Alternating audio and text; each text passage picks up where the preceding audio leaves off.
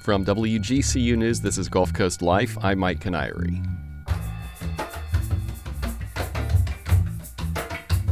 According to a study published earlier this year in the journal Science of the Total Environment, here in the United States, invasive species cost the U.S. economy more than $21 billion per year, with the agriculture industry most affected.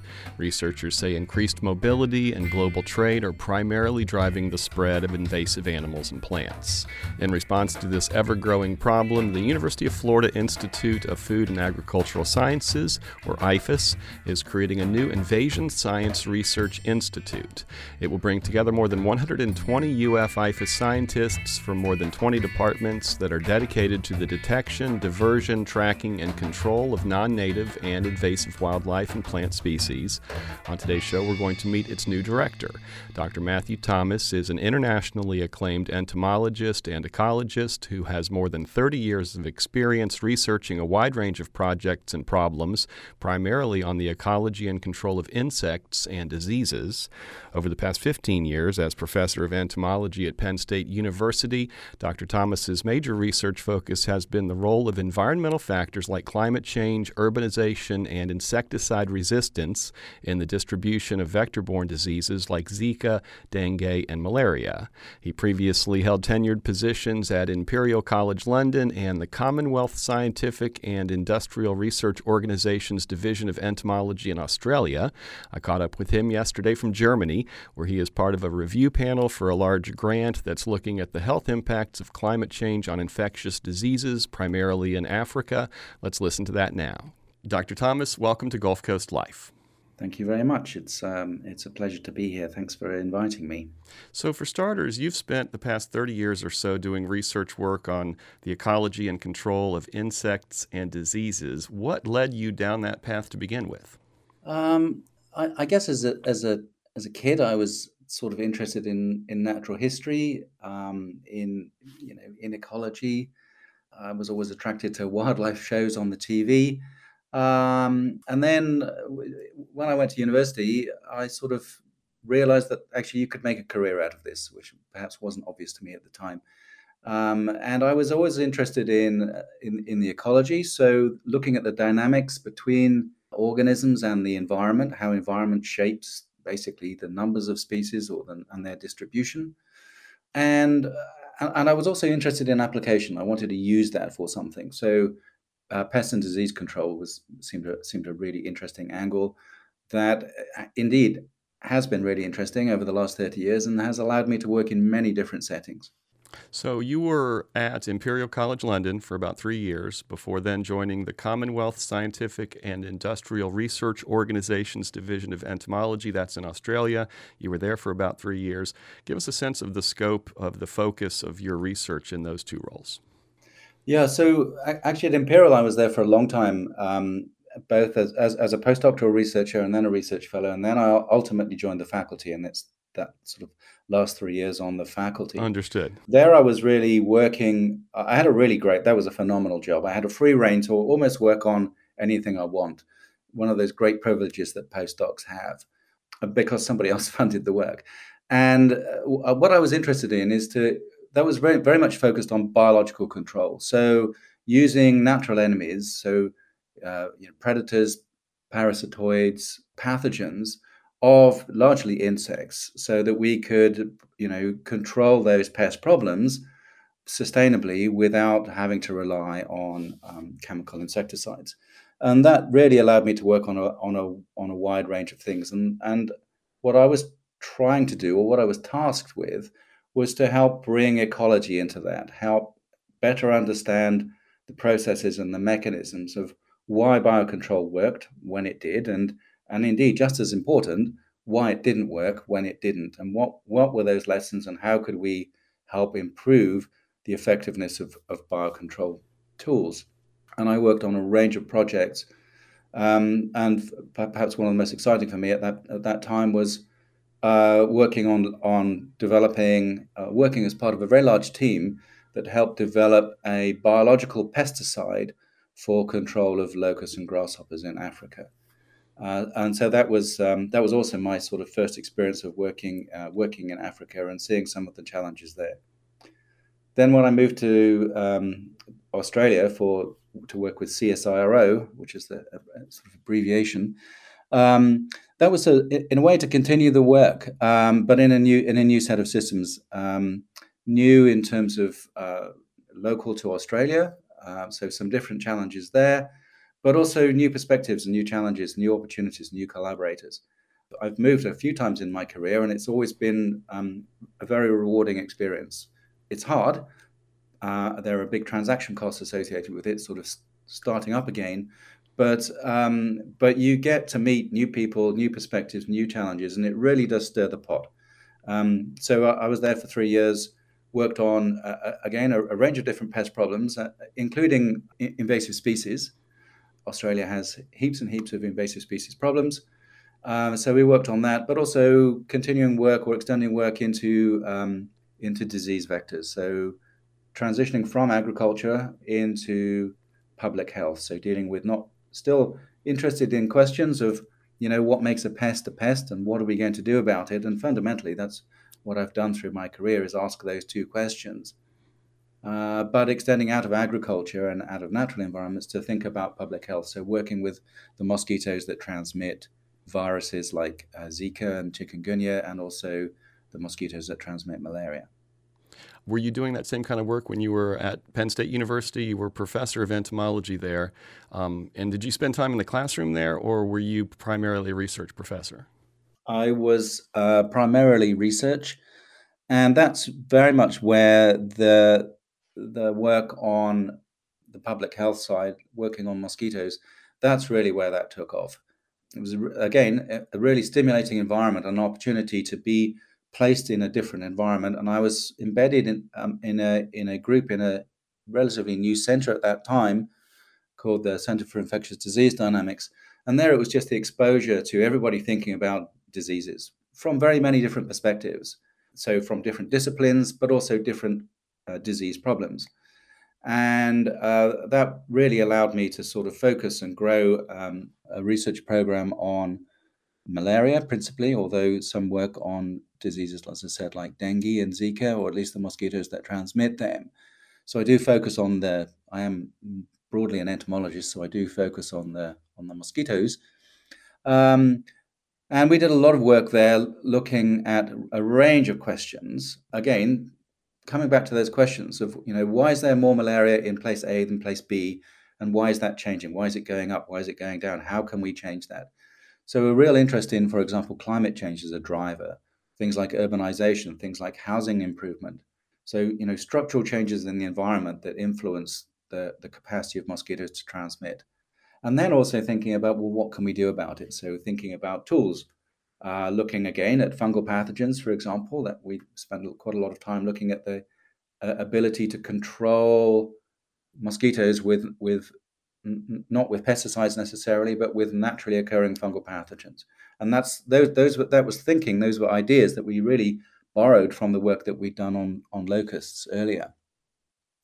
And then thinking about questions around housing improvement and such like. So, and it culminated in us being very fortunate to lead on a very large $10 million grant from the Bill and Melinda Gates Foundation to run a big experiment to evaluate a novel intervention at scale across 40 villages in West Africa and Côte d'Ivoire, to evaluate an intervention which is sort of modifies the house, actually, because transmission for malaria happens, at least in Africa, most of transmission happens indoors at night. And so we were trying to target those mosquitoes that entered the house at night.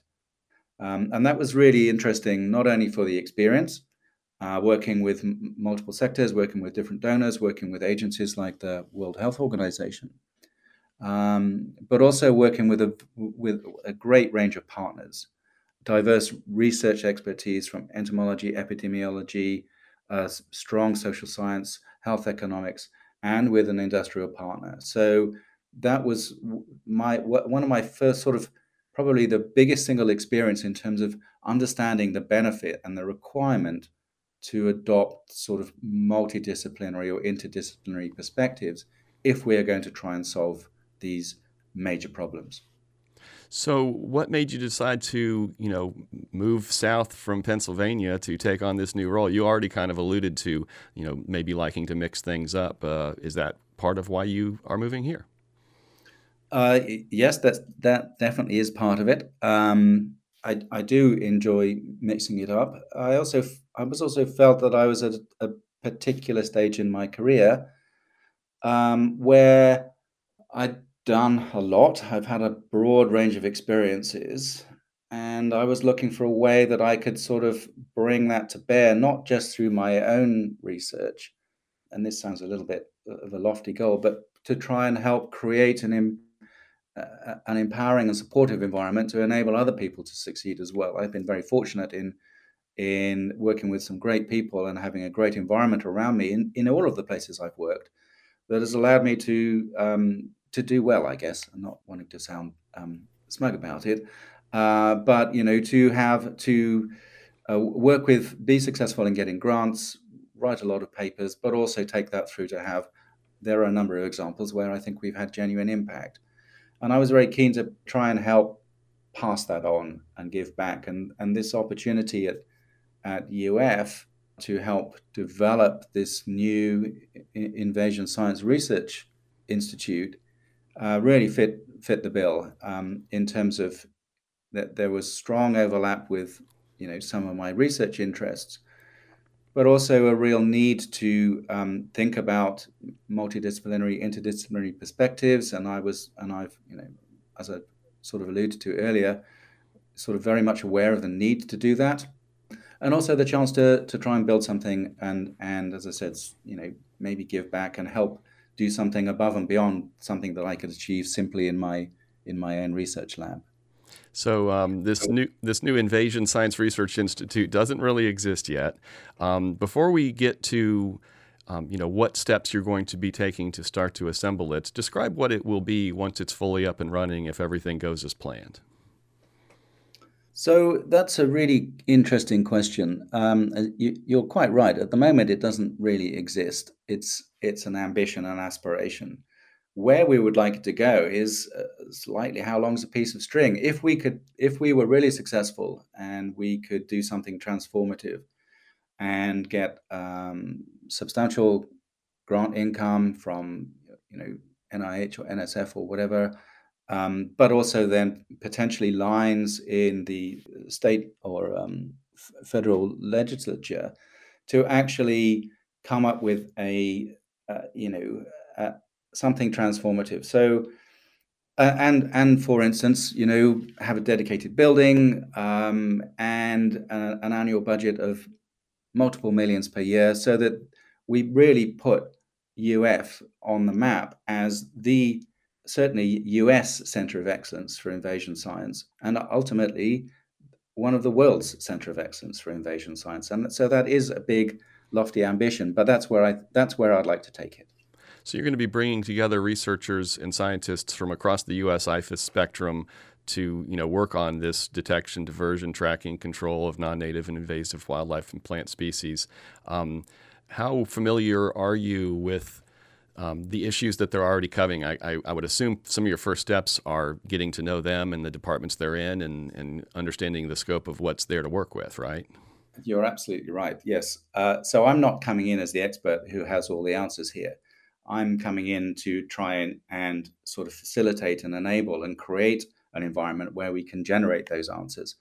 And there are certainly people across UF and both in Gainesville and the research and education centers, and then extending to the multiple partners who UF work with and different stakeholders who know much more about invasive species, particularly invasive species in Florida, than I do.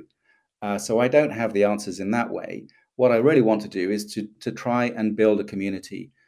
There was one of the things that motivated the sort of the idea behind this initiative was, well, two really. One, first of all, recognizing the sheer volume and the challenge of the invasive species problem. You know, the invasive species are a major challenge across the US, and there are different economic analyses. So maybe over the last 50 years or so, between $1.2 and $4.5 trillion of impact associated with invasive species. and that's running at about 20 billion a year at the moment. And Florida is ground zero for invasive species. It has more invasive species than anywhere else in the US, and is getting more, is receiving more. So this is the play. If you're going to try and build an initiative and to say, how can we do invasion science better, there isn't a better place to do it than UF, partly because of the magnitude of the problem, but also then the magnitude, the size, the critical mass of diverse expertise. There was an internal survey at UF where about 120, 130 researchers self-identified as working on some aspect of invasion science. That's a really big pool of skill and knowledge to draw on. And the challenge is to try, for me, to try and learn as much of that as possible, meet as many of those people as possible, and then ask them and work with them to develop a plan. What's working well now? What can we do differently? How can we address this problem more effectively? Particularly drawing on the skills that exist across these 120 researchers and their external partners that are thinking about invasive species challenges from multiple perspectives. So the idea is to try and create a dialogue, create a community, and have shared ownership of a vision, of a way forward as to how we might try and do something differently moving forward, rather than, and this isn't meant to sound critical, but the standard approach of just dealing with invasive species on a one by one piecemeal basis. The next one arrives, do something about it. The next one arrives, do something about it. Well, the next ones are arriving on a monthly basis. How do we try and get ahead of that? How can we do something different to actually come up with a coherent, holistic view that comes up with sort of more integrated approaches for dealing with these multidimensional problems? I want to take a moment to reintroduce our guest. Dr. Matthew Thomas is an entomologist and ecologist and director of the new Invasion Science Research Institute at University of Florida's Institute of Food and Agricultural Sciences, or IFAS. If you'd like to comment on this conversation or any of our shows, we invite you to do so using WGCU social media. Find the post for this episode on Facebook or on Twitter. Is this new institute's mission Florida-focused, U.S.-focused, globally-focused? Which of those fits? All of the above. So certainly we're starting local because, as I said earlier, Florida is ground zero for invasive species, and that was actually one of the attractions, slightly perversely, but the ability to do something in your own backyard to really have impact locally. Was very attractive to me, and to use the opportunities that affords, and so using Florida as a living lab. So if we can develop new ways of thinking, new ways of working, new approaches, some new tools, engaging across multiple stakeholders, and a lot of this happens already, but I guess what we're trying to do with the Institute is to how do we do it better? How can we add value? Where are the gaps? What can we do to help try and bring this together to cohere and boost the sort of suite of activities around invasion science? We would like then for that to be a blueprint extending clearly to for the US and globally. Ultimately, we want to improve the profile, impact, and influence of invasion science research locally, nationally, and globally. Would it be possible to characterize how much the understanding of threats that are created by invasive species has advanced over the course of your career? I would assume that the body of knowledge has grown, but can you kind of characterize that? I think there's a much greater appreciation of invasive species. I mean, invasive species aren't new. You can certainly track back invasions, introduction of species, either deliberately or accidentally, hundreds of years, thousands of years even. So I think what's changed is an appreciation of the volume. And I think what's changed is the volume, because most invasions now arrive through increased globalization of transport and trade. And we are becoming an increasingly interconnected world. You can be anywhere in the planet within 24 to 48 hours, and almost any invasive species could be as well. So I think there's an increased appreciation of the scale of the problem and the impact of the problem. Invasive species are one of the top five, if you like, causes of biodiversity loss, as well as then clearly direct impact on agricultural production. So not just natural ecosystems, but extending into agriculture, into forestry, into fisheries, both freshwater and aquatic systems, and extending through to human health. So some of the big problems we're dealing with, like mosquitoes that transmit diseases like Zika that Florida is very familiar with, that's an invasive species problem. So I think there's a growing awareness of the problem, the fact that the problem is increasing in scale because of interconnectedness. And I think there's also a sort of growing, it's not that we can't do anything about it. We're very successful in trying to stem the tide. There are a number of examples of successful biocontrol programs, for example, that reintroduce or reacquaint an invasive species with its natural enemies that perhaps it left behind when it came into a new environment, so sort of redressing that balance. But I think there are also new technologies, biosecurity measures, very, very well established. It's certainly in Florida, very well established biosecurity protocols and monitoring and surveillance through FDACs, for example, where they have a massive pool of researchers, scientists, basically collecting and identifying thousands of samples every month of potential invasive species. So we've got a lot of the bits in place, but the problem isn't going away. And one of the exciting things is that we've also got an opportunity now through new technologies, through digital technologies, through new biotechnology, gene editing, through artificial intelligence, through citizen science. So what are the opportunities now of utilizing this pool of basically utilizing society? Everybody now has a computer in their pocket. They have a mobile phone. To what extent can we leverage that as a new opportunity for monitoring and surveillance and early warning? So I think we've got some new tools that 10 years ago we just didn't have. And I think that's also part of the exciting challenge, is how can we develop those and utilize those new opportunities.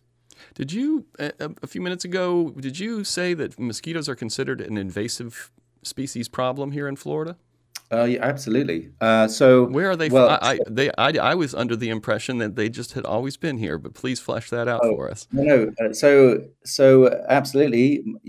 Florida, as I have found out, has lots of mosquitoes, but some of them are native, and some of them are invasive. And though some of the most serious ones, damaging ones, the ones that are responsible for transmitting major diseases, are in fact invasive mosquitoes. So the Aedes mosquitoes that are responsible, so Aedes aegypti, Aedes albopictus, one of those out of Africa, one of those out of Asia, those are introduced into the US and in fact introduced globally, or distributed globally now, and they are responsible for most of the transmission of dengue, yellow fever, Zika, chikungunya virus, causing hundreds of millions of cases each year. And those are invasive species. They shouldn't be here. If we were able to eradicate mosquitoes, what would be the adjacent consequences of that? So we would never eradicate mosquitoes. There are many species of mosquitoes, and they fulfill their role in nature, in ecosystems, as food sources for fish, as food sources in aquatic environments, as pollinators, as helping in nutrient cycling even, and then as adult mosquitoes, food sources occasionally, for birds and bats and spiders and so on. And there are, as I said, there are hundreds of species of mosquitoes. It's only a handful that are actually responsible at the moment that we are aware of for the major diseases like dengue, Zika, or malaria, or West Nile. So if you were to eliminate those species, then the ecological side spillover effects would be negligible, partly because they in many places, in the US, for instance, they shouldn't be here anyway. And I think we have tools now that really, you know, almost create the possibility to think about doing something like that. Now we don't have malaria in the US. We used to have malaria in the US. That was locally eliminated. There's still imported malaria, about 1,000 to 2,000 cases a year of people bringing malaria back. And there are mosquitoes that are available that are suitable to transmit malaria, but there's no indigenous or person-to-person transmission of malaria in the US now, or only very, very rarely. And that's because we've got good health systems. We've got usually good surveillance, good control capacity, access to drugs, good healthcare systems, and good housing, air conditioning, window screens that reduce the transmission cycle. So for something like malaria and dengue, and I'm going maybe a little off message in terms of talking about invasive species, but these are really diseases of poverty, and so a big part of dealing with them is not just trying to deal with the individual mosquito, but to deal with the socioeconomic setting and the multiple sectors that feed into that, including housing, water, sanitation, hygiene, and the medical services as well. We've only got a couple minutes left, so you can't take too long on this answer, but what are your thoughts on the use of the genetically modified mosquitoes that are being tested in the Keys right now? So personally, I have nothing against genetic modification, and it's a new tool. It's really allowing us to do something different. You know, we've been tackling. It is targeted this one species of at the moment. This one species of mosquito, Aedes aegypti, which shouldn't be there. It's an invasive species responsible for transmitting the major diseases of dengue and Zika and so on. And this is a new tool that we've never had before. So you know, it needs to be well regulated, well researched, and it is being, to the best of my understanding. So I think the risk, the risk associated with it is extremely small. Nothing is without risk, and doing nothing also then has consequences. It means we just have to live with that disease risk, or when Zika comes along again, or the next equivalent to Zika, there'll be another outbreak of another disease. We can try and get ahead of that by removing the mosquito. No mosquitoes, no malaria, no dengue. So I think it's a very exciting tool, and I'd like to explore what other applications of that type of approach, some sort of gene editing or CRISPR approach, might create new opportunities for controlling other species too. Last question: have you settled into a new life here in Gainesville yet, or are you still transitioning? We slightly strangely. So the simple answer is we are transitioning, but we actually have a house down in Cedar Key, which has been phenomenal. That's been amazing to be down on the Gulf. Really enjoying that, and I have an apartment in Gainesville, and looking forward to actually sort of. Becoming a better established part of the community and meeting my colleagues. All right. Well, we'll have to have you back as this all starts to get put together, because I think it's really interesting. But I want to thank my guest, Dr. Matthew Thomas, is director of the new UF-IFAS Invasion Science Research Institute. Dr. Thomas, thanks so much for spending some time with us. Thank you. To clarify the topic of mosquito control research happening in the Florida Keys we talked about, earlier this year scientists there released genetically modified Aedes aegypti mosquitoes into the wild. They've been engineered to be male and non-biting and carry a gene that's lethal to female offspring in order to kill off about half of all new mosquitoes and help reduce the population overall. If you missed any of today's show, you can always hear episodes in their entirety on our website, wgcu.org/gcl, or wherever you get your podcasts. Our show today was produced by yours truly. Our social media coordinator is Tara Callaghan. For now, thank you for listening. I'm Mike Connery. This is NPR for Southwest Florida, 90.1 WGCU FM, Fort Myers, Naples, and Punta Gorda, and 91.7 WMKO Marco Island, a member-supported service of Florida Gulf Coast University.